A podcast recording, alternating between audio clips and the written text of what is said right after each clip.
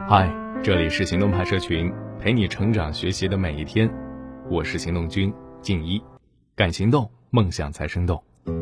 今天的文章来自木棉说，作者是木棉姐姐。华为顶尖应届生最高年薪两百万。之前啊，一封华为总裁办签发的电子邮件曝光，公布了华为对部分顶尖学生实行的年薪方案，九十万到二百零一万不等。一毕业就年薪百万，虽然对于普通人来说可以说是望尘莫及、天价薪酬，但评论里大部分网友都表示强烈的赞同。有技术的人就是要给高收入，科教才能兴国，很棒啊！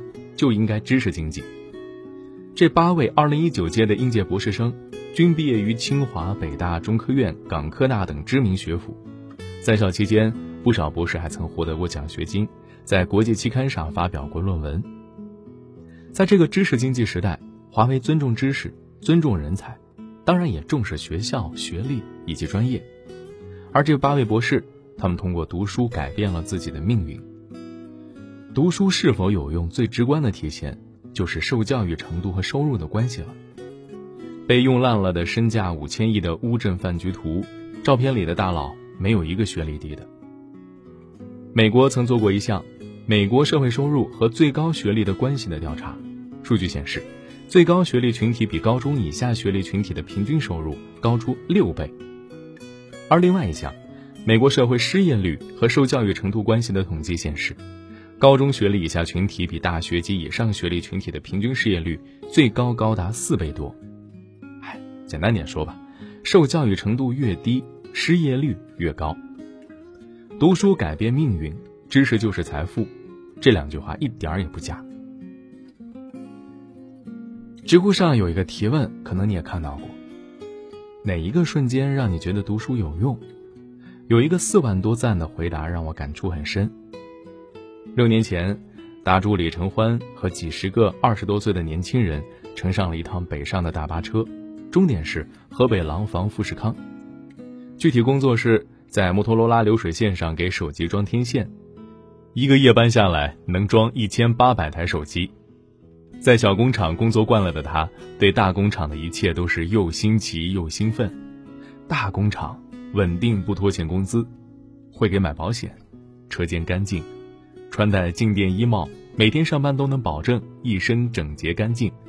最让他激动的是，宿舍二十四小时提供冷暖气和热水。跟以前小工厂恶劣的工作环境比起来，他很知足。人也变得自信乐观，浑身充满了正能量。闲暇之时，自学会了 Office 基础操作，装电脑系统，背了两百多则《论语》，文笔也有了很大的进步。后来，他入坑了文学圈，在网上认识了一个中文系的女生，他们聊生活，聊文学，一点一点接触彼此的世界。一个是富士康流水线上的工人，一个是逆袭985的学霸。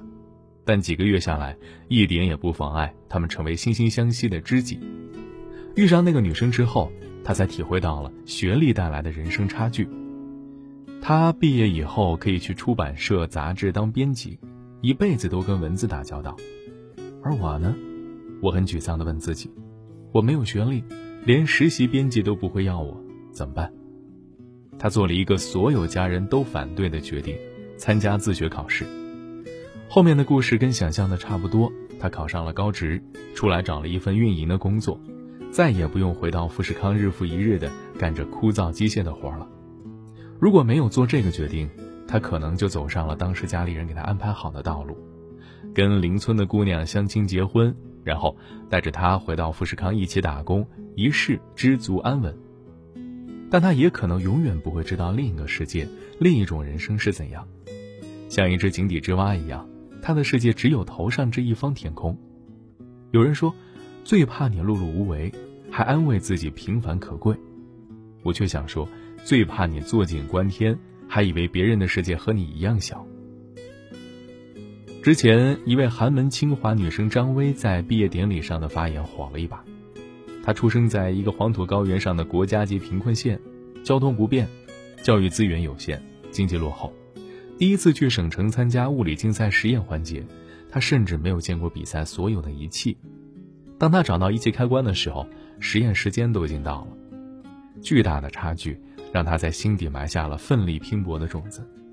去优秀的大学，才能接触到更好的教育资源，才能摆脱贫穷和落后。这条路很苦，也很孤独。他也曾被挫折折磨到失声痛哭，因为基础薄嘛。他的微积分作业比别人多花三四倍的时间，竞选班长和实践支队长失败，连一百分的仰卧起坐也只能拿到二十分。但他没有埋怨命运不公，埋怨出身寒门，反而更加努力的咬牙坚持。努力不一定成功，但不努力一定是失败的。后来他参加了辩论，获得了辩论好声音的冠军。仰卧起坐及格了，顺利当上了班长，甚至还拿到了奖学金。当然了，不敢说他以后能实现自己的理想，但就凭他现在的履历和优秀的品格，一定比绝大部分同龄人过得好。就像他说的那样：“岁月不居，未来可期。”对于寒门学子来说，努力读书不仅仅是找到人生的出路，还意味着可以看到更宽广的世界，让人生拥有更多的选择。做一个更加完整而自由的人。读书是寒门学子当下最好的出路。好了，今天的文章就先到这儿了。你还可以关注微信公众号“行动派大学”，还有更多干货等着你。